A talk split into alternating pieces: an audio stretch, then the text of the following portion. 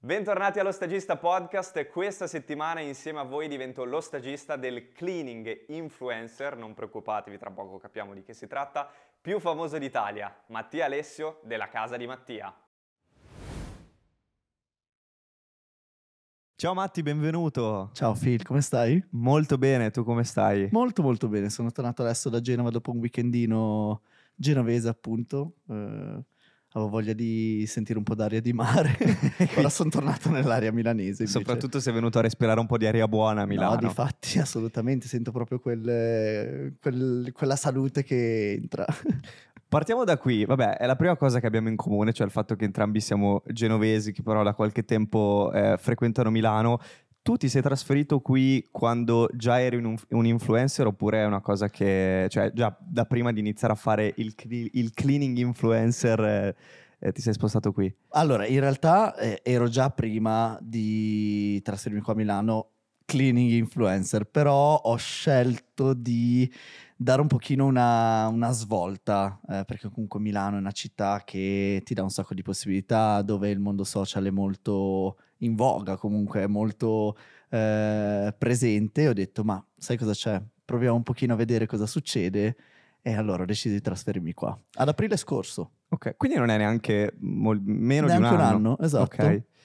Come spieghi il tuo lavoro tipo ai tuoi nonni, alle persone che sono lontanissime dal mondo del web, perché quando dici cleaning influencer già è una cosa nuova per noi che frequentiamo abitualmente i social, figurati per una persona che non li frequenta proprio. No, è verissimo, tra l'altro hai fatto bene l'esempio, ad esempio a mia nonna, quando eh, gli ho detto, nonna guarda mi sono licenziato perché eh, vado a fare, faccio l'influencer su Instagram, lei mi guarda e mi dice, eh?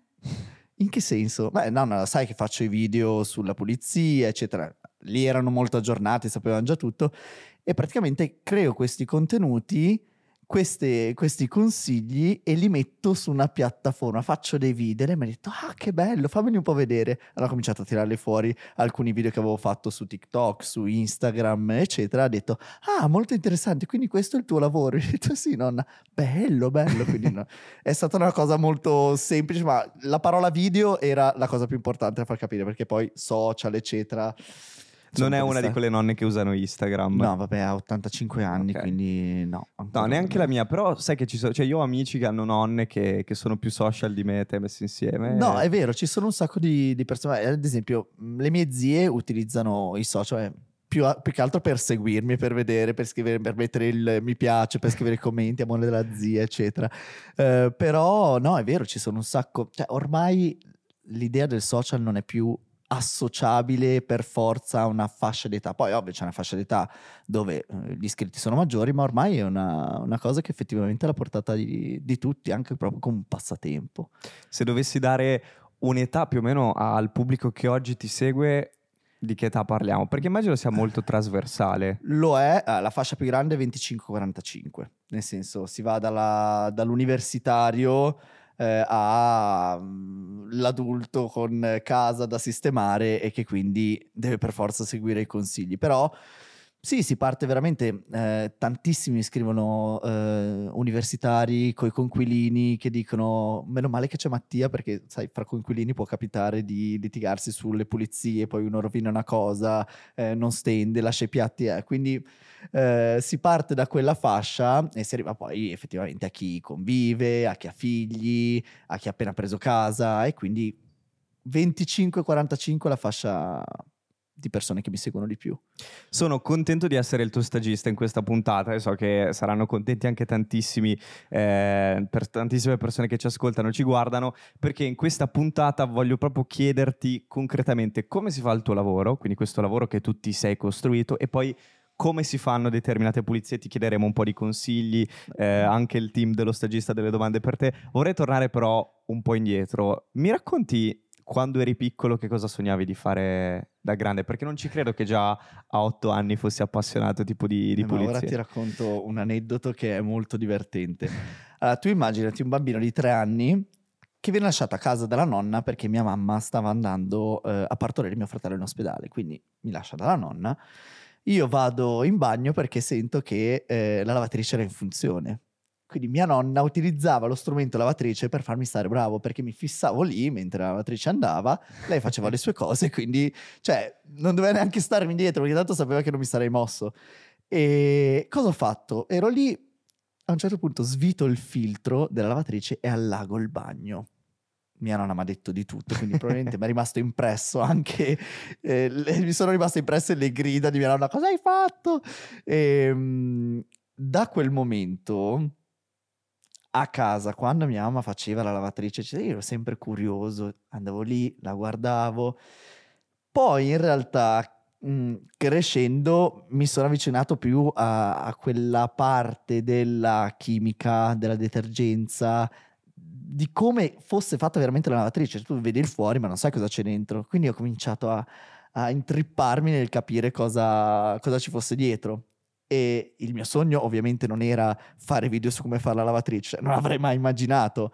Eh, in realtà volevo fare il fisioterapista, quindi figurati, ah, totalmente diverso. E...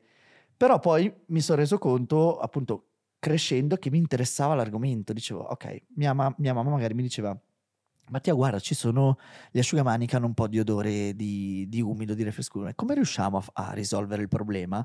Allora, era il periodo in cui si cominciava ad avere un accesso a internet tale da poter fare ricerche. Qui no? quanti anni avevi più o meno? Eh, era un 13-14 anni, sì.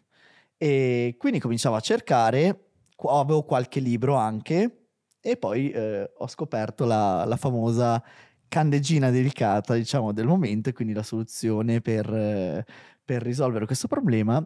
E da quel momento io divento l'addetto lavanderia di casa dei miei genitori, anche i miei zii mi portavano i giubbotti ogni tanto così. e, e, quindi in quel periodo ho proprio eh, sviluppato le conoscenze che ho adesso. E piano piano poi ho fatto diversi lavori, invece lavori di ufficio, eccetera no, volevo dirti, invece in quel periodo lì, quando eri magari anche più piccolo, di 12 eh. anni, quando mi raccontavi no, che, che, stavi lì a guardare la, la, lavatrice, era un passatempo, cioè esattamente come un bambino magari affascinato guardando una ruspa o una certo. gru, eh? oppure ci vedevi già qualcos'altro dietro quella no, cosa? No, era, era un passatempo, ma con interesse.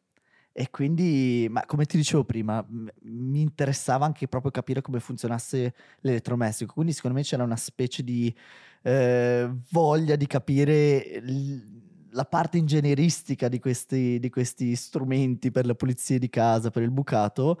E quindi, secondo me, sono son, son sempre stato un po' l'ingegnere mancato, perché io mi ricordo che in cameretta ah, facevo l'ascensore, una, con i Lego, l'ascensore, okay. e facevo il filo con la carrucola, il contrappeso, quindi studiavo le cose. Ero proprio un ragazzino intrippato su queste cose e quindi oltre a piacermi cercavo forse un po' quella, quel, quel, quella passione legata forse all'ingegneria del, delle, delle cose. E quindi era un po' un mix di cose. Quindi in quel periodo lì tu inizi a studiare, perché è molto interessante questa cosa del dire io le studiavo le cose, cioè non è che facessi cose basiche, ti andavi anche a documentare su come eh, fare cose anche più specifiche, cose che magari normalmente fanno solo gli esperti, le lavanderie, eccetera. Quali erano i tuoi strumenti a disposizione? Parlavi di internet, cosa facevi? Cercavi video, blog, esatto. leggevi? Lì è stato il periodo in cui probabilmente mi sono avvicinato molto a YouTube cercavo video, eh, cercavo articoli, poi avevo due libri in realtà, eh, uno era sulla chimica di base, quindi andavo un po' a cercare questo perossido di idrogeno che mi cercava in testa capire come funzionasse, eccetera. E quindi gli strumenti erano quelli, un po' l'inizio internet, i video e qualche libro. Ti ricordi qual è stata la, la, prima cosa incredibile che hai scoperto grazie a internet? È stata la cosa di tua mamma di cui parlavi è poco sta- fa? Sì, perché io mi ricordo che utilizzavo internet più per la musica, per mettere la musica in casa. Mm, mi ricordo il periodo in cui scaricavi le canzoni da eh, Emule eh, o c'era Messenger, Messenger. Mai fatto, io mai fatto è una cosa... La è una cosa che non va fatta e quindi no, chi è che non l'ha fatto? Chi è che non l'ha fatto chiaramente. E... Però lo, anche se sono un po' più giovane di te me lo ricordo benissimo quel sì, periodo. Sì, c'era proprio cui... quel periodo in sì, cui era sì. la schermata principale del computer. Anni poi... 2010 comunque. Eh, anche un po'... sì. Un po' prima forse. Un po' prima. E, ehm, e, quindi sì, era... cioè è stato il primo momento in cui sono riuscito ad avere accesso alle informazioni, perché poi ora magari stupidamente non, non ho mai pensato, dico ce l'avevo il libro, ma vado in libreria, prendo altri libri. No, mi ero incuriosito anche a dire cerco qualcosa su internet perché poi era uno strumento che mi sarebbe stato sicuramente utile e infatti lo è stato. Ti faccio una domanda stupidissima, ma voglio fartela in quel periodo. Come hai fatto a guadagnare credibilità con i tuoi parenti molto più grandi? Perché io se andassi da mia nonna a dirle ti insegno io a fare il bucato, mi dice sì, vabbè, torna a fare quello che fai. È una domanda super interessante perché mia nonna è sempre stata una fissata, ma fissata male, delle pulizie, cioè casa era spotless, non c'era niente, riusciva a far andare via tutte le macchie, mi ricordo anche, noi abbiamo una casa in Sardegna, quando andavamo in Sardegna magari stavo tre mesi lì, e lei riusciva, cioè era proprio la casalinga, vabbè, mia, mia nonna è sempre stata una casalinga, non, e quindi eh, nel momento in cui riuscivo a togliere delle macchie che lei non riusciva a togliere, in quel momento ho acquistato credibilità. e infatti eh, poi ora mia nonna mi chiede un sacco di cose. Tra l'altro, ad esempio, una cavolata, eh, ha appena cambiato cucina e aveva un lavello eh, che era pieno di calcare che non riusciva a togliere. Io ho detto, nonna, dammi 5 minuti quando è tornata che era splendente, mi ha detto no ma non è possibile, qual è il tuo superpotere? Esatto così. No, con mia nonna ad esempio ormai sono passato proprio eh, al guru delle pulizie e tutto e ho superato la maestra diciamo. Quando l'allievo supera, esatto. supera la maestra. Quindi sei un adolescente il tuo sogno è sempre quello di fare il fisioterapista, Vero. no? Poi tu in realtà finisci a fare un altro lavoro, giusto? Sì, allora io eh, avevo iniziato a lavorare in realtà in un ufficio eh, assicurativo a Genova. Poi c'era stata la possibilità di entrare in un uh, club fitness e crossfit, eh, il più grande del centro di Genova, di Genova in generale. E mh, mm, comincio come receptionist, quindi accoglienza cliente, vendita abbonamenti, poi piano piano cresco sempre un po' di più e lavoro lì per cinque anni. Però nel mentre eh, cominciavo già un pochino uh, la mia carriera, diciamo, social e quindi era un mix di cose, però comunque sì, facevo un lavoro di- completamente differente e, e poi nel dicembre 2021 mi sono licenziato e ho detto vado avanti con l'altro come ti è venuta l'idea di fare il primo video? Cioè tu hai questa passione che ormai è assodata, stai però facendo il classico lavoro vero che nulla c'entra con la tua passione reale. Come ti viene da dire, sai che c'è, faccio un bel video su YouTube, perché dove hai iniziato prima Bravo, di passare esatto. agli altri esatto. social, eh, in cui spiego come, co- com'era il primo video. Come suddividere il bucato. Come ti è venuta questa cosa? Casualmente. Ovviamente su queste cose l'80% delle volte... Eh, è un qualcosa di casuale, è una cosa alla quale non pensi troppo. Io ero appena andato a vivere da solo e in quel momento eh, ho detto, ok, la casa è pulita, eh, riesco a fare un sacco di cose, riesco a togliere delle macchie che eh, tante persone non riescono a togliere. Facci, facciamo il primo video YouTube. E allora mi ricordo quel periodo ho detto, ok, mh, mhmm, faccio il primo video su come suddividere il bucato, cioè una cosa basic che però tante persone a volte sbagliano, sai, maglione rimpicciolito, quelle cose, e... ed è andato virale subito. Quindi postato quel video su YouTube, subito virale, e quello mi ha dato la motivazione per dire, ok, allora continuo a fare altri video. In quel periodo, o meglio, in quel momento prima di pubblicarlo, però avevi l'ambizione di diventare uno youtuber della serie io ci provo, oppure era proprio come per dire voglio aiutare altre persone, quindi magari questo video torna utile anche solo a 200 persone e, e se così fosse sarei già abbastanza felice. Allora, ti mentirei se ti dicessi che avevo una visione chiara di quello che avrei voluto che eh, succedesse, ma in realtà volevo creare un tipo un videoblog, quindi cioè una serie di appuntamenti su YouTube o tipo un video a settimana, eccetera, eh, che potesse riguardare questi argomenti, ma non avevo, una, non, non avevo l'idea di dire voglio diventare uno youtuber, voglio diventare il cleaning influencer eh, italiano, eccetera.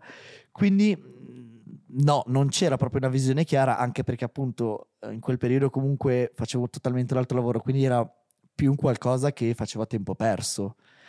E quindi non, eh, non- non mi era proprio chiaro, non mi era proprio chiara la direzione che avrei voluto dare a questa cosa. Poi piano piano, vedendo la reazione del pubblico, è diventata un po' più chiara.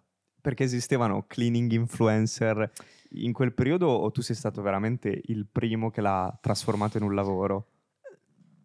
Puoi tirartela se vuoi. No, infatti stavo per dire, non vorrei tirarmela troppo, ma in realtà no. No della mia età, no che spiegassero le cose come eh, le spiegavo io e eh, no, in realtà no. Cioè c'erano, c'era qualcuno che vedevo che in televisione parlava di metodi naturali o eh, come fare il bucato in un certo modo, eh, ma non era un... come posso dirti, un... Uno un che lo faceva con fenomeno, esatto, continuità. Esatto, Ok. esatto. Quindi no, in realtà me la tiro un po', ma sì, ero Sei stato il primo. primo. Esatto. Arrivi al secondo video, ti ricordi su che cos'era?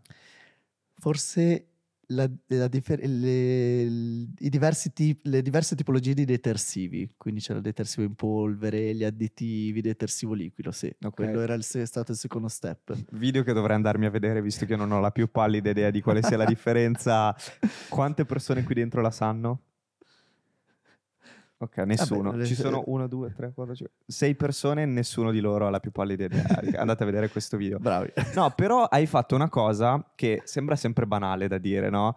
Eh, però sei andato a soddisfare quella fetta di pubblico che non sapeva chi seguire, perché veramente, no? Tu ti vai a cercare. La vera innovazione, secondo me, è stata. ehm, cioè, tutti noi da sempre, quando non sappiamo come, non so, eh, come riparare l'interruttore, la lampadina, ti vai a cercare il video. Però sono video che ti guardi con una tantum, cioè non esisteva una figura che diventasse un amico come tu oggi lo sei per molti vero. da cui andare ogni volta che, che hai un problema. Immagino È sia vero. stato un po' così. È vero, cioè adesso è diventato un po' uno sportello. Le persone che mi seguono sanno che se hanno qualche problema in casa hanno una soluzione, quindi magari mi scrivono in direct, eh, magari vanno a cercare i reel, i post e quindi sanno che riescono a trovare una soluzione che prima andavano a cercare un po' alla cieca. Nel senso, scrivevi, ma non sapevi mai se fosse attendibile, se potesse effettivamente funzionare. Ora invece diciamo che un po' vai quasi sul sicuro, cioè c'è questa sicurezza nel dire oh, ho un problema in casa, chiedo la casa di Mattia.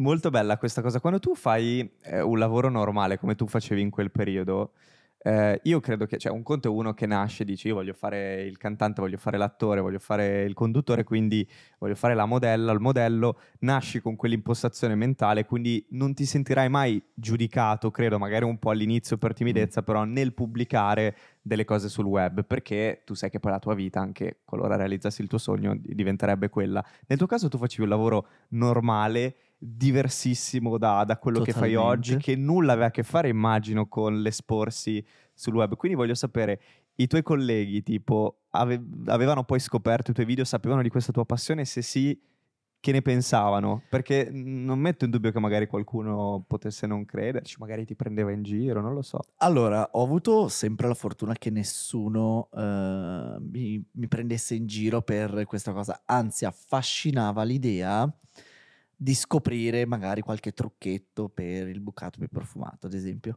Io mi ricordo che i miei colleghi all'inizio, poi quando hanno scoperto il mio canale, cioè erano proprio contenti, ma mi ricordo addirittura il mio capo proprio ehm, andava a vedere, far, magari mi chiedeva consigli.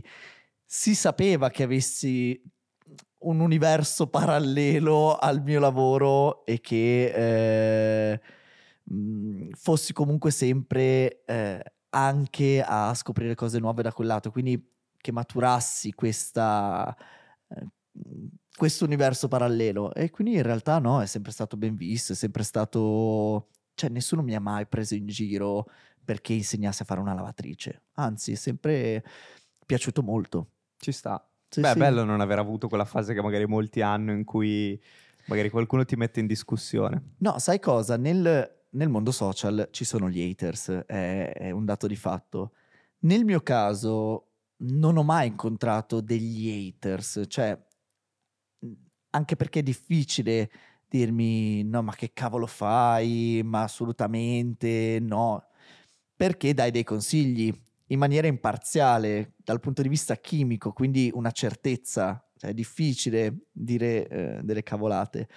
Quindi non, non ho mai avuto un incontro con, cioè non ho mai avuto a che fare con degli haters. E questa è una cosa che mi fa molto piacere perché si avverte proprio quella sensazione di dire Mattia è qua perché vuole aiutarci non, non, sta raccontando di politica o della sua giornata eccetera racconta una cosa che può essere utile a tutti, quindi da quel punto di vista non, eh, non ho mai avuto scontri e questo mi piace molto. Bello, perché sei molto seguito, quindi pensavo che magari non tanti, però qualcuno che ti scrivesse in privato tipo non è così che si fa il bucato, servono mm. due mollette anziché una, ci fosse, ci fosse no, sempre. Beh, c'è, c'è, sempre chi è e chi fa un po' il saccente, mm, magari mm, anche senza conoscere effettivamente il metodo corretto piuttosto che il, il il prodotto corretto.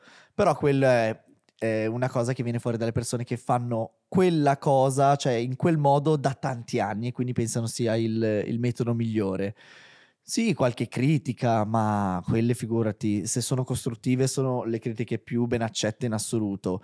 Poi ovviamente se sono critiche dette così, non mi piace il colore della tua maglietta mentre fai video, ti dico grazie, va bene, arrivederci. Non Però riesci abbastanza a fartele scivolare addosso, perché sì. tantissime persone che fanno il tuo lavoro ci impiegano magari degli anni, anche magari dopo anni, sono ancora, cioè nonostante chi li sta criticando sia un perfetto sconosciuto, non riescono poi a ad andare oltre. Totalmente, nel senso io me le faccio totalmente scivolare addosso anche perché proprio non, eh, non me ne viene niente indietro, non, eh, non, voglio aprire discussioni sotto i miei video particolarmente accese o comunque...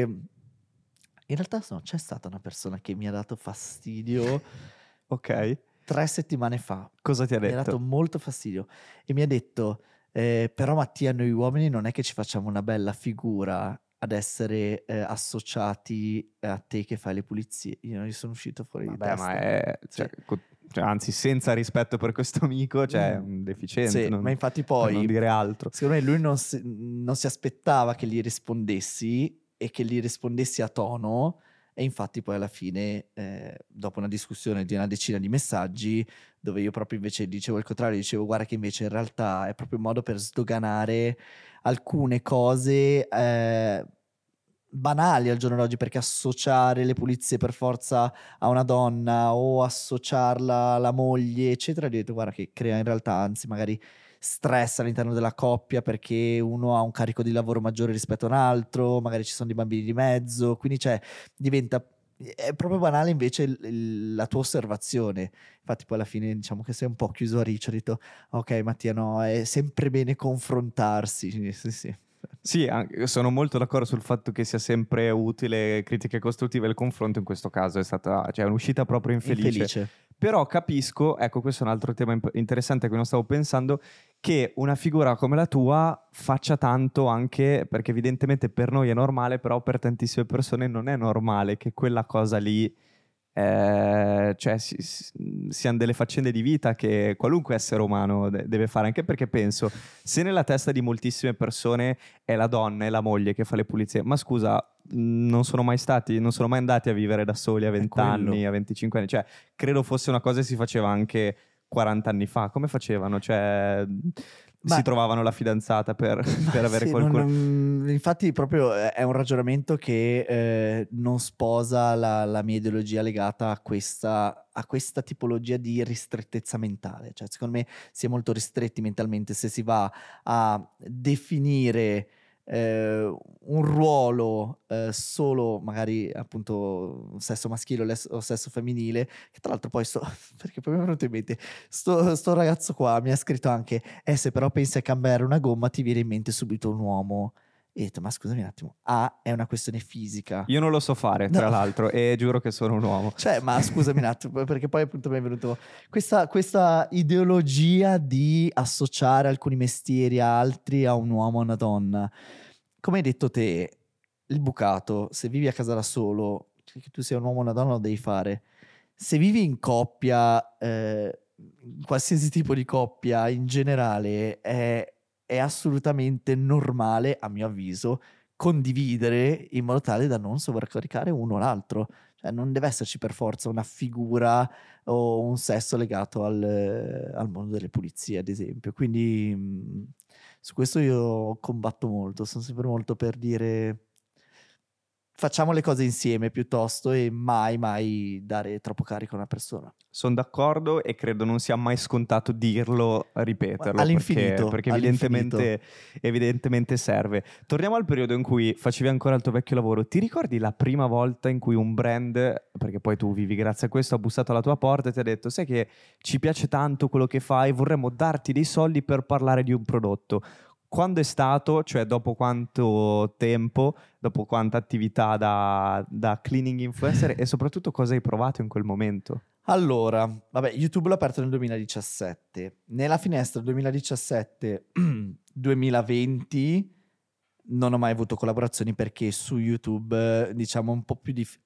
Aspetta, sì, forse mi... qualche collaborazione avevo avuta, ma niente di che.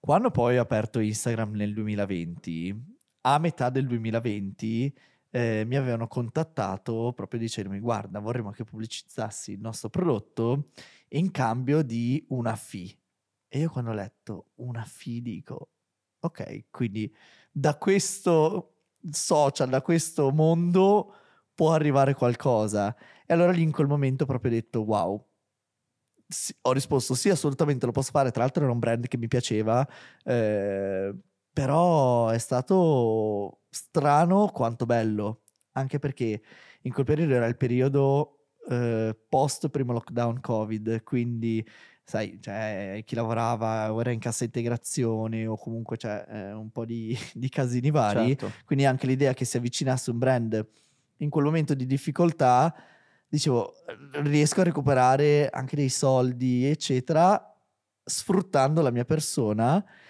ed ero contento. Poi loro, tra l'altro, mi hanno detto: ci piace proprio come comunichi, la semplicità, eccetera. E quindi ero, ero al settimo cielo. E per far capire anche a chi magari vuole fare questo nella vita quanto serva a seminare nel tempo, tu prima che quel brand arrivasse quanti video avrai pubblicato? Su YouTube penso almeno un 70-80 video, quindi cioè, fai video da 4 minuti, 5 minuti, anche di più e quindi comunque video abbast- medio lunghi per, per, l'argomento che ovviamente trattavo e la, la, costanza e comunque la dedizione, il seminare, come dicevi te, nel tempo sono fondamentali, assolutamente, mai mollare, anche se non arriva prima o poi qualcosa arriva. E quindi è fondamentale essere sempre sul pezzo, Mm, poi magari c'è il periodo in cui sei un po' più in down, che dici, vabbè, questo mese mi va di pubblicare un po' meno video, recuperi il mese prossimo, ma mai mollare del tutto solo perché non hai una risposta immediata. Cioè, la cosa che vedo eh, nei social in generale, ma anche proprio a volte nella mentalità di chi parla dei social, semplicemente magari due amici al bar, eh vabbè, però quanto, quanto puoi guadagnare, quanto, quanto tempo effettivamente ci impieghi a raggiungere una certa notorietà non è importante, secondo me.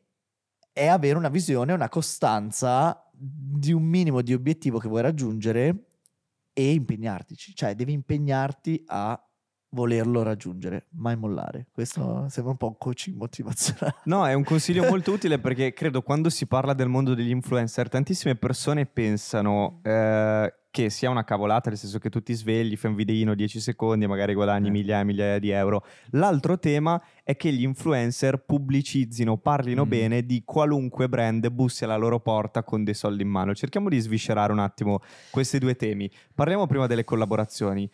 Quando dici sì, quando dici no ad un brand che ti propone più o meno soldi?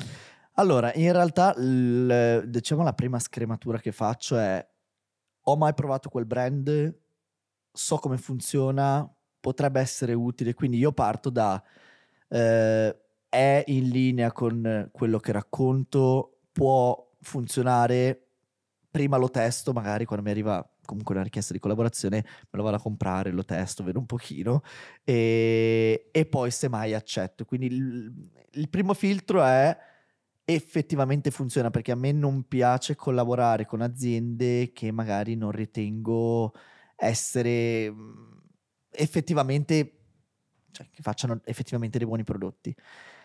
I soldi poi sicuramente possono essere un altro filtro perché comunque diciamo che la visibilità che c'è sul mio canale cioè, è molto ampia e, e, ovviamente un minimo di budget soglia minima me l'ha, me l'ha imposto se si va sotto quella soglia devo proprio voler cioè deve proprio piacermi tanto quel prodotto. Eh, quindi mh, mm, la prima cosa è l'efficacia. Poi soldi, sui soldi ci si ragiona sempre, si trova sempre un punto d'incontro. Poi ovviamente se eh, mi dicono guarda ti do 100 euro e ti dico ah, 100 euro sono un po' pochi visto lo, lo spazio pubblicitario che hai. Eh, spieghiamola bene questa cosa perché moltissime persone, immagino magari anche nella tua vita hai avuto mille discussioni di questo tipo, dicono ma com'è possibile che uno che ha dei follower sui social guadagni cifre potenzialmente molto alte senza farti conti in tasca, ma no, parliamo no, certo, di mercato certo. in generale, no? Si fa sempre l'esempio, ah la Ferragni, ma chissà quanti soldi prende. Però per cosa? Per mettere una foto. Spieghiamo bene quello che una persona come te porta all'azienda nel momento in cui fa una pubblicità con una storia su Instagram o un post. Allora, tu immaginati eh, il Duomo, ok? Sul Duomo ai lati ci sono un sacco di cartelloni pubblicitari. Quel cartellone pubblicitario costerà centinaia di migliaia di euro, se non milioni, ok? Nel senso, centinaia di migliaia di euro. Uh, ma è un calendario pubblicitario non targetizzato, cioè vale per tutti, ok? Chiunque passa lo vede, lo vede e dice sì, bello, potrei comprarlo, non so, non so nemmeno quanto costa, non so nemmeno le fun... adesso mi sta venendo in mente quello che c'è al Duomo adesso. I social sono un mezzo ipertargetizzato perché ovviamente il mio pubblico mi segue perché cerca quel contenuto che costa molto meno rispetto a una pubblicità in televisione o a eh, un cartellone pubblicitario e ti dà una precisione, raggiungi le persone in maniera molto più precisa perché se io spiego come funziona un detersivo, lo spiego dalla A alla Z anche un po' con termini tecnici, cioè cercando proprio di far vedere effettivamente come utilizzarlo. Eh, quindi la differenza tra una pubblicità normale eh, e una pubblicità sui social è l- proprio sei molto più diretto con la persona e quindi se un brand, un'azienda vuole fare in modo che le persone comprino quel prodotto, a mio avviso è molto più facile, molto più immediato l'utilizzo dei social ad esempio, se io faccio un prodotto, faccio una storia con il link, la persona può acquistarlo in tempo zero dopo aver visto come si utilizza. Quindi magari dice, ok, sì, assolutamente, che figata, lo voglio, ed è molto più facile. Quindi la differenza è questa, è un po' meno la dispersione dell'informazione su quel prodotto, ma la targetizzazione super, super precisa del, del prodotto del brand. Ci sta. E ti ricordi un brand senza fare il nome, però una collaborazione a cui hai detto proprio di no, non parliamo magari di soldi, ma perché non, non ci credevi oppure perché si trattava di, di una schifezza? Allora, mm, proprio di no, no, non, non, cioè ci sono state le, delle collaborazioni alle quali ho detto di no, ma principalmente per problemi di budget, cioè lo dico sinceramente, perché comunque non mi va neanche di svalutare il mio lavoro, nel senso l'impegno che metto eh, a, fare un, a creare dei contenuti, eh, a parlare di quel prodotto, lo metto sia per un brand che mi dà il budget giusto, eh, sì, no scusa volevo dire, non è giusto non mettere eh, il giusto budget perché non sarebbe giusto neanche nei confronti di chi mette un budget giusto certo. e che certo. quindi eh, da, paga per la, per la, visibilità. La famosa frase non voglio rovinare il mercato. Mm, sì, è anche proprio non... Poi non è neanche giusto inflazionare la mia figura, deve essere tutto ben incastrato. Quindi in realtà di no, no, eh, non ho detto. Avrei detto di no a collaborazioni alle quali ho detto di sì, perché in alcuni casi mi hanno veramente un po' strinato perché erano collaborazioni lunghe, erano collaborazioni che poi dopo un po' eh, probabilmente mh, non riuscivano neanche a fare emergere la mia personalità perché comunque erano collaborazioni dove c'era uno script dietro un pochino più, un pochino poco personalizzabile. Okay. Ecco, quindi questo forse sì, mh, avrei detto di no, avrei preferito fossero più personalizzabili come tone of voice sul, sul, sul, mio tone of voice. Certo. Mi interessa molto questa cosa che hai detto sul non inflazionare troppo mm. la propria figura. Ale della Giusta, vabbè, youtuber mm. eh, noto, storyteller, personaggio molto figo secondo me del mondo di YouTube. Quando è venuto a questo podcast, quando sono stato il suo stagista, io gli ho chiesto eh, dai un consiglio a tutti coloro che vogliono fare quello che fai tu. E lui ha detto all'inizio, quando non sei nessuno, fare il maggior numero di video possibili e cercare di far arrivare la tua faccia ovunque. Nel momento in cui tu inizi ad avere un po' di pubblico, cercare di fare poche cose, scelte molto bene, con un certo spessore. Ti rivedi? C'è un consiglio che daresti anche tu? Assolutamente, io mi sono trovato a un certo punto eh, in cui volevo dare effettivamente un carattere diverso, un carattere più di qualità eh, al, ai contenuti. Quindi è vero, all'inizio magari fai un video anche un po' con una qualità più bassa, mm, eh, con un linguaggio magari un pochino più a volte leggero, eccetera. Invece a un certo punto eh, si arriva a dire ok, voglio dare qualità alla figura pubblica che ho creato. Quindi mantenendo ovviamente, come nel mio caso, io sono molto umile, molto leggero, eccetera. Però mh, sì, condivido molto quello, quello, che hai detto. Effettivamente, quando hai una certa visibilità, devi comunque eh, lavorare un pochino anche su, sulla qualità. E veniamo alla seconda grande parentesi che abbiamo aperto poco fa, i contenuti. Mm. Eh, tu oggi pubblichi contenuti sia su YouTube che su Instagram che su TikTok. Corretto. Eh, come ti vengono le idee una volta che ti viene l'idea su che video fare, come lo, come lo realizzi concretamente, quanto tempo ci va? Eh, allora, perché molto... noi siamo abituati a vedere il video in cui ci sei tu che spieghi, in cui che, recensi- che recensisci una scopa e finisce lì, però nessuno sa cosa c'è, te, cosa c'è, dietro. Allora, è molto divertente questa parte perché eh, mh, l'idea in realtà può venire anche in 5 minuti. Eh, l'altra volta ero con, eh, a mangiare mm, in un ristorantino vicino a casa eh, qua a Milano eh, con Fabio, il mio amico videomaker, che eh, collabor- cioè, collaboriamo insieme, lavoriamo insieme e, e andava tanto di moda in quel momento, di moda nel senso era sempre alla radio Flower di Miley Cyrus. Come no? Io ho detto, allora io voglio fare un video con questa canzone. Quindi mi immaginavo un pochino come fare in tre minuti abbiamo detto quattro cose, quindi tre minuti, quattro cose, tempo da arrivare al ristorante, a casa, a girare, in dieci minuti l'abbiamo girato, 10-15 minuti l'abbiamo girato, poi Fabio ha una velocità incredibile nel fare l'editing, perché ormai collaboriamo insieme da due anni, sa come mi piacerebbe che il video uscisse, quindi ha pubblicato dopo neanche due ore e mezza, tre, e... però diciamo non è sempre così eh, io la mattina mi sveglio, un attimo, un momento in cui penso, ok, oggi cosa, cosa facciamo, cosa voglio fare?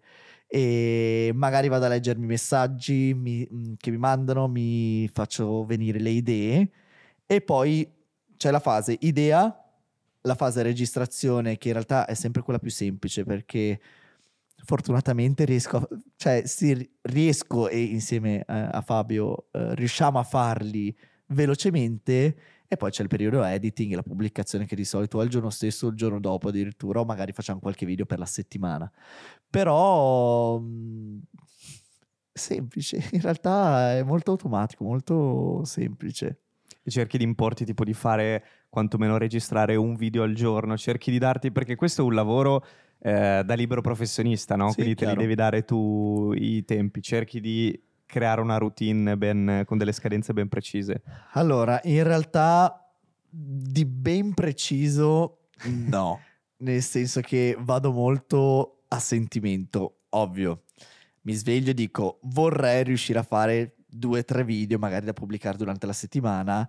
Eh, non ho mai scritto eh, questa settimana vorrei fare, eh, vado molto a sentimento. Mm, però mi impongo delle scadenze, nel senso che a me piace pubblicare una volta ogni giorno o massimo ogni due giorni, perché deve esserci sempre un contenuto che comunque intrattiene e poi che magari va a rispondere alle esigenze, eh, delle, alle domande delle persone che mi hanno scritto. Quindi un video ogni due giorni sicuro, un video al giorno si cerca.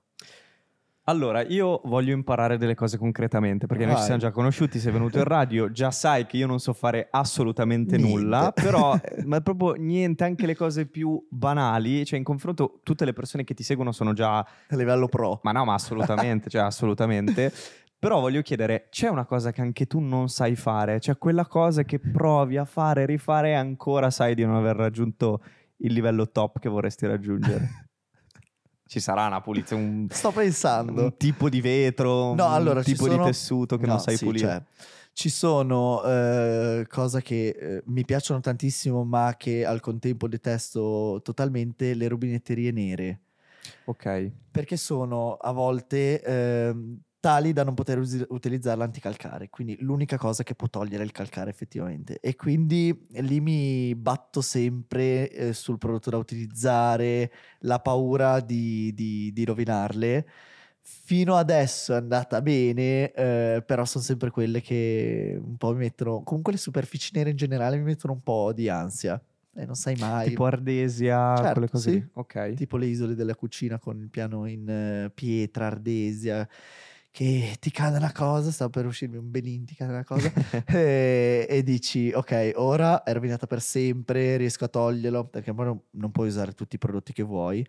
E, mm, quindi le cose nere mi spaventano in quel senso, le superfici nere mi spaventano. E per avere meno problemi, ad esempio, hai citato la cucina, dov'è che si va tranquilli? Con l'acciaio? Acciaio, allora, acciaio sicuramente puoi metterci praticamente tutto. Eh, piano induzione tutta la vita, facilissimo da pulire. Cioè, su quello che- ci butti sopra Sì, benzina, cosa. No, benzina magari no, però qualunque Però cosa. sì, è molto bene. facile da... Sono, su- sono superfici comunque resistenti ai prodotti.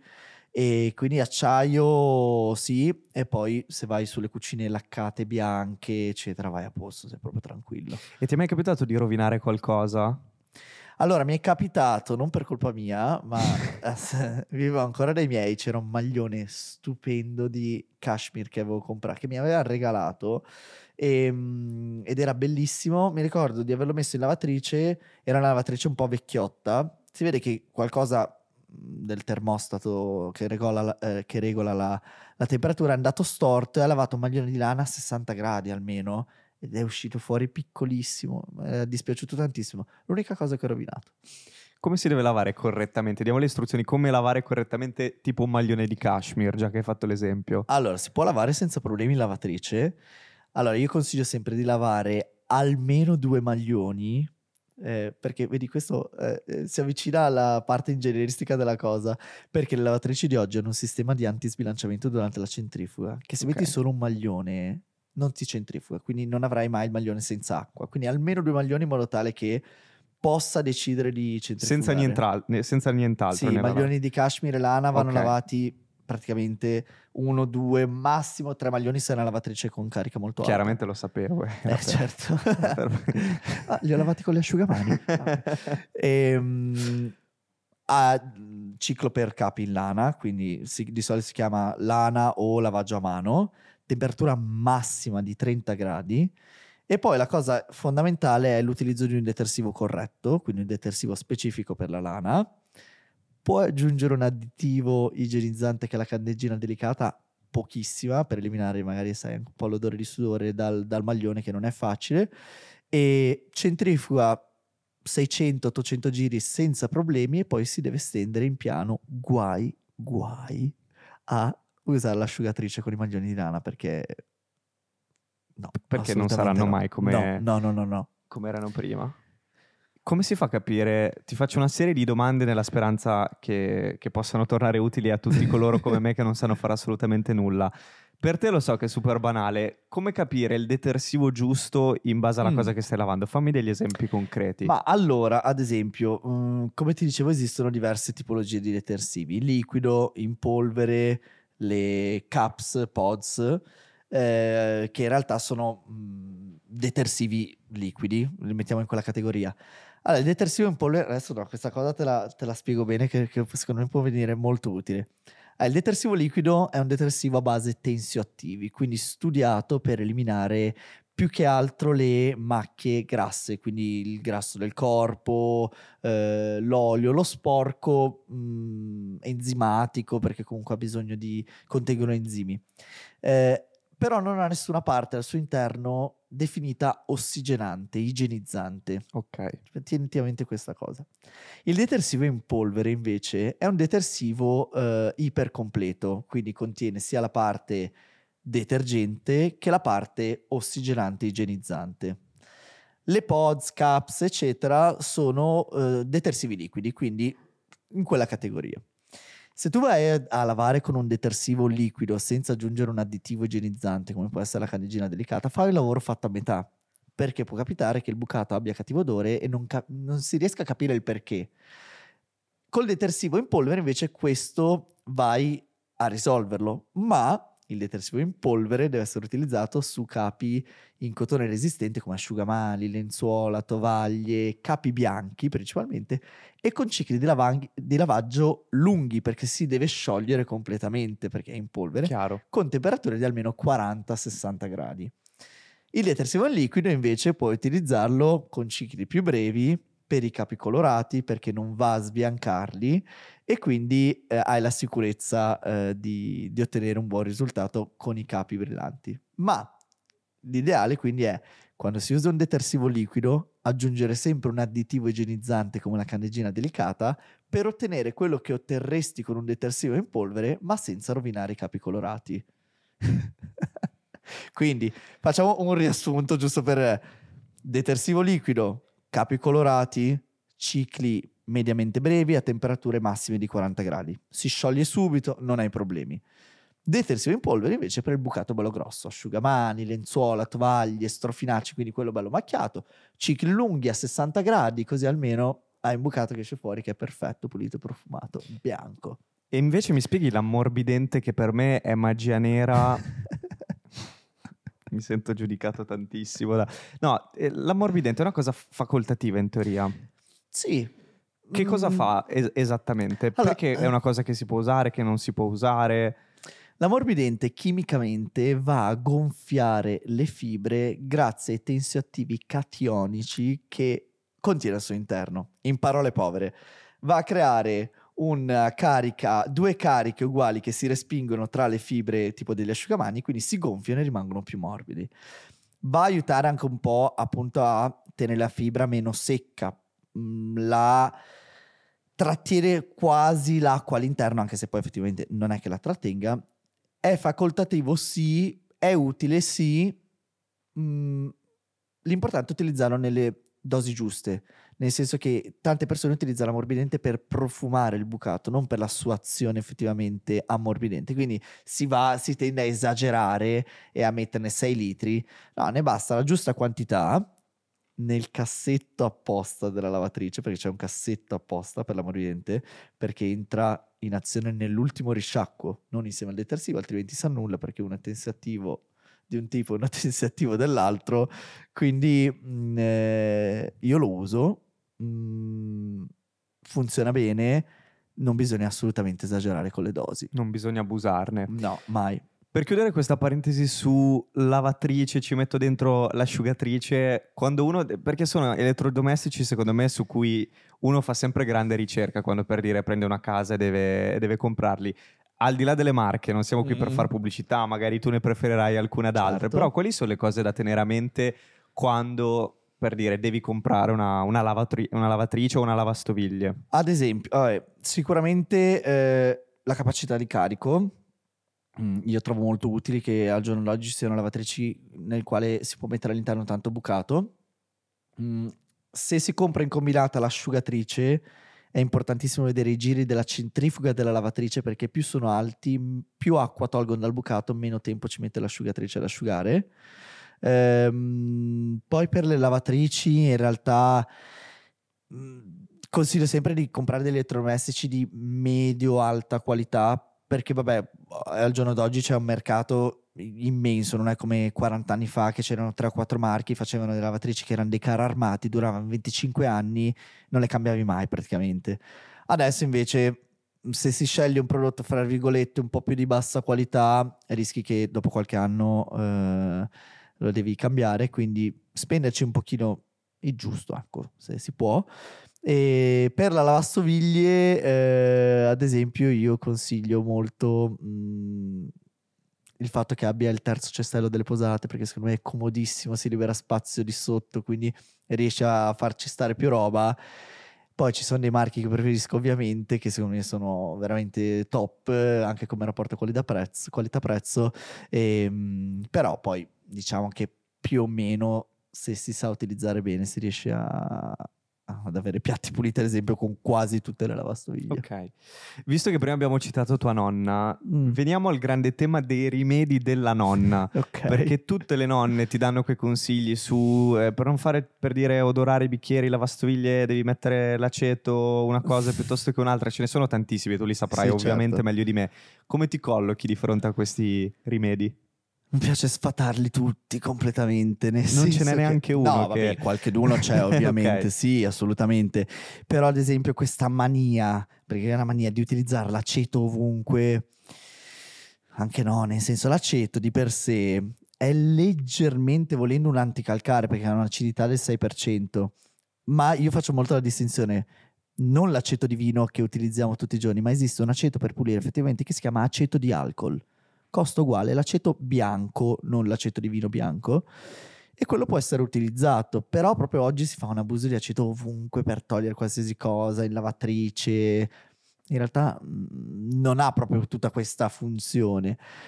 Come il bicarbonato, aceto e bicarbonato insieme, in realtà uno è basico, uno è acido, quindi cosa fanno? Fanno effervescenza, fai il vulcano se vuoi, quello, eh, quello porti, il progetto da portare sì, elementari, sì, sì. fatto il vulcano, così ma si annullano a vicenda, quindi non, eh, non, fanno niente. Fanno un'effervescenza, c'è chi li usa per sturare i lavandini perché mettendoli dentro insieme fanno un po' di pressione, quindi può aiutare in questo senso, ma non è che puliscono a fondo lo scarico.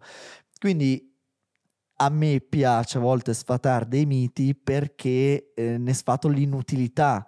Magari uno spreca eh, cose senza che effettivamente poi funzionino veramente. Però dai, qualche rimedio della nonna funziona, cioè il sapone di Marsiglia sotto le ascelle per togliere il deodorante o eh, quello sì, assolutamente. Però Ecco, mi colloco un po' come nemico dei rimedi della nonna. cioè, salutiamo tutte le nonne d'Italia. Ciao, ciao, tipo, ciao, mia nonna dice che per toglierti i brufoli sai la cosa del dentifricio, che non so se tu hai mai provato. Per me non pubblico dello stagista, a voi ha mai funzionato? A me mai, cioè io ogni volta che nella vita mi viene un brufolo, se provo a mettermi del dentifricio, quello che ottengo è aver sprecato del dentifricio a caso. Ecco, ecco, ce lo siamo detti. Ce lo siamo, ce lo siamo detti. Ciao nonna, tanto mia nonna non guarda i podcast, lei, lei è solo televisione, radio. Un'altra cosa che volevo chiederti, esiste una cosa che non si può eh, smacchiare in alcun modo? Cioè della serie, sei al ristorante con i tuoi amici, ti macchi con qualcosa e dici ok, questa cosa, questa camicia, questo maglione lo devo buttare.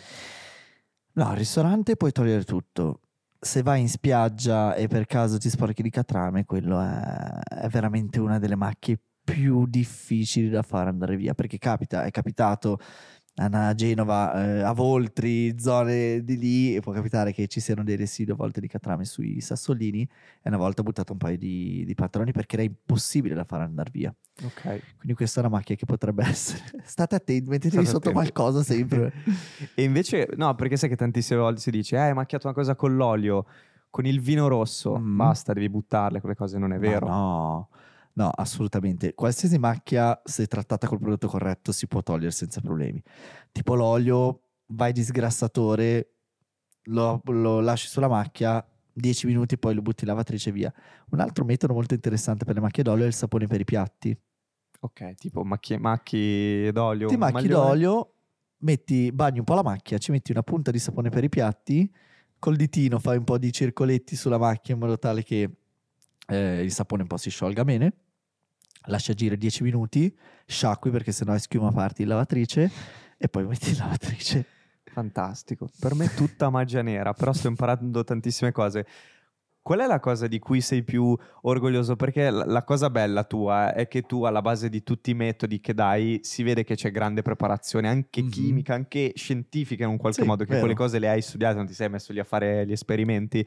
Um, qual è la cosa di cui sei più orgoglioso, la tua scoperta di cui sei più fiero, che ti ha permesso di aiutare tante persone? Ma in realtà sembra scontato, ma eh, il fatto di aver eh, introdotto un po' nel mondo così il- la questione dell'ossigeno attivo, quindi la candeggina delicata piuttosto che il percarbonato, sono delle cose che hanno aiutato tantissimo, ma veramente tantissimo. Cioè, c'è gente che mi ferma a pensare e mi dice con la, con la candeggina delicata mi hai svoltato la vita. Cioè, tu dici, madonna. Però no, Quando facevi il effettivamente sì. receptionist ti saresti mai aspettato che un No, giorno la gente... assolutamente no, assolutamente no. Infatti, cioè, mh, proprio quando eh, la parola ed è stata ripetuta più volte, svoltato la vita della polizia, eccetera. No, quello sì, il fatto di aver introdotto proprio un po' questa idea del- dell'additivo igienizzante e poi, vabbè, il fatto di aver eh, comunque raccolto tutti i miei consigli nel libro, un sacco di cose, cioè questo mi ha, mi ha dato tanto. Ci sta, ci sta. Matti, tutti ti conoscono per essere il re delle pulizie, no? Cioè, Mhm. oggi è quello che ti rende noto al grande pubblico. C'è qualcosa, una tua passione che nessuno conosce di te, che non hai mai raccontato sui social? Beh, allora, tendo a raccontare molto, di me, molto poco di me stesso sulla casa di Mattia. Vabbè, io sono una persona che ama viaggiare, faccio tantissimi viaggi, amo stare in compagnia dei miei amici, eh, amo eh, mangiare, ecco, quello è proprio una cosa che eh, mi manda fuori di testa. Infatti vado in palestra per quello, nel senso vado in palestra per poter mangiare. Piatto preferito? Eh, vabbè, la matriciana mi piace ok, tantissimo. E poi ovviamente le trofie al pesto, i gnocchi al Giusto. pesto, sugo di noci, panzotti. Quella risposta devi darla per non inimicarti. Esatto, no, il mio... La Liguria. esatto. e, mm, e poi... Ma in realtà questo, cioè io ho, ho proprio la... A me piace viaggiare, mi piace vivere... eh, tipo, mh, prima del Covid sono andato in Colombia per 21 giorni con un gruppo di amici, abbiamo vissuto alla giornata senza aver prenotato tanto tempo prima, prenotavamo gli ostelli da 3 euro a notte in mezzo a, a- a non so dove per, per stare con la gente del posto. Mi piace tanto il contatto con le culture diverse. Com'era la pulizia in quell'ostello? Posso dirti? Allora, per aspetta, 3 euro. aspetta. Il primo ostello in cui sono andato era perfetto, cioè si sentiva quasi odore di candeggina che dici wow, che figata. e non l'avevi messa tu? No. Ok. L'ultimo, un po' più particolare, ho avuto un po' un attimo un, un trauma quando sono entrato, ma vabbè, si può trovare ovunque ovviamente. Eh, però in realtà quando sono in quelle situazioni annullo quella parte di me Eh, che infatti. può diventare oddio no, non mi siedo qua, oddio no, no, no, no.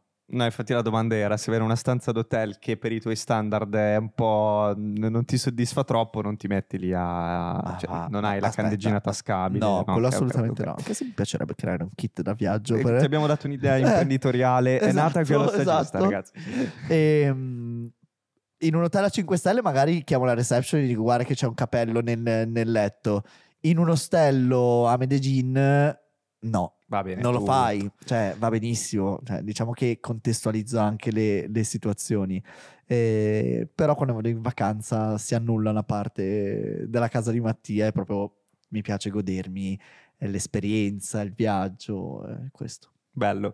Allora io chiedo al fantastico team dello stagista, visto che abbiamo qui il più grande esperto di pulizie in Italia, ragazzi, il vostro momento, se avete una domanda, è il momento della domanda del team, prego. Chi ce l'ha? Ce ne sono due? Due, vai. Maite, la nostra scenografa. Io proprio perché sono, non so niente di polizia. Allora, uno, come mai, come si fa a togliere dalle giacche di pelle vera, Mm. ogni tanto gli viene la muffetta. Ok, E come si fa, perché quando la tolgo, la togli magari rimane macchiato. ok. Il segno di quando c'è stata la muffetta. Come faccio a toglierla? Ah. Dalle giacche di pelle vera. Allora, in realtà in quel caso la cosa fondamentale è utilizzare un latte detergente per pelli. Esistono, li vendono mh, ne- nelle catene che vendono detersivi con un panno bianco in cotone inumidito con un po' d'acqua, ma pochissima. eh, si spruzza il latte detergente, si passa sulla pelle e ritorna come nuova. Può capitare ovviamente che magari, che ne so, nell'armadio si crei, possa crearsi un po' di, un po' di muffetta a volte perché lasci tutto l'anno lì, magari in un ambiente umido può capitare. In questo caso va assolutamente via, però con la vera pelle soprattutto bisogna stare attenti a usare un latte, de- un latte detergente per pelli. Ottimo. Ma non Tac. c'è un'altra? No, sono due in una. No, se il tuo mestiere ti No, sono molto equilibrato, nel senso che, cioè, io se devo essere sincero, praticamente ad oggi pulisco perché faccio i video, quindi sono sempre a pulire la casa facendo i video, ma in realtà non è che ho grandi giorni in cui dedico la settimana, io dedico mezz'ora al giorno a sistemare un po' il bagno, a tenere la casa pulita in generale, poi sì, ogni tanto ovviamente fai una pulizia pesante, ma no maniaco assolutamente no, sai, quindi da quei programmi maniaci, Maniaci del pulito, dell'ordine, no, quelle cose no, no, no, no, no. No, perché infatti una cosa che non tutti sanno, ecco, una domanda che volevo farti. Tutti, un- la difficoltà di molti, c'è anche delle persone che non hanno alcun problema con l'igiene personale della casa, però non trovano proprio divertente fare le pulizie. Ecco, non lo molti pensano... neanche io. Ok. no, no, scusami, cosa- No, no, no, era per dirti, tu appartieni a quelle persone che comunque non si divertono. Ma fare le pulizie è noiosissimo, nel senso, cioè... E, e diamo dei consigli come trovare la motivazione per No, fare le cose allora, che aiutano. Eh, non ridursi al weekend a fare tutto perché poi comunque il weekend ad esempio una- deve essere un piacere magari dove comunque cioè ti devi svagare dalla giornata lavorativa. Io posso anche capire che le persone mi dicano eh, eh, però eh, te c'hai il tempo perché fai l'influencer e non fai un cavolo dalla mattina alla sera. In pratica il messaggio è questo. Eh, però in realtà non è vero perché quando uno arriva la sera ma veramente mezz'ora eh, cioè passare il, il panno per togliere la polvere per terra o una pulita al bagno, tenere la cucina sempre in ordine lo si trova.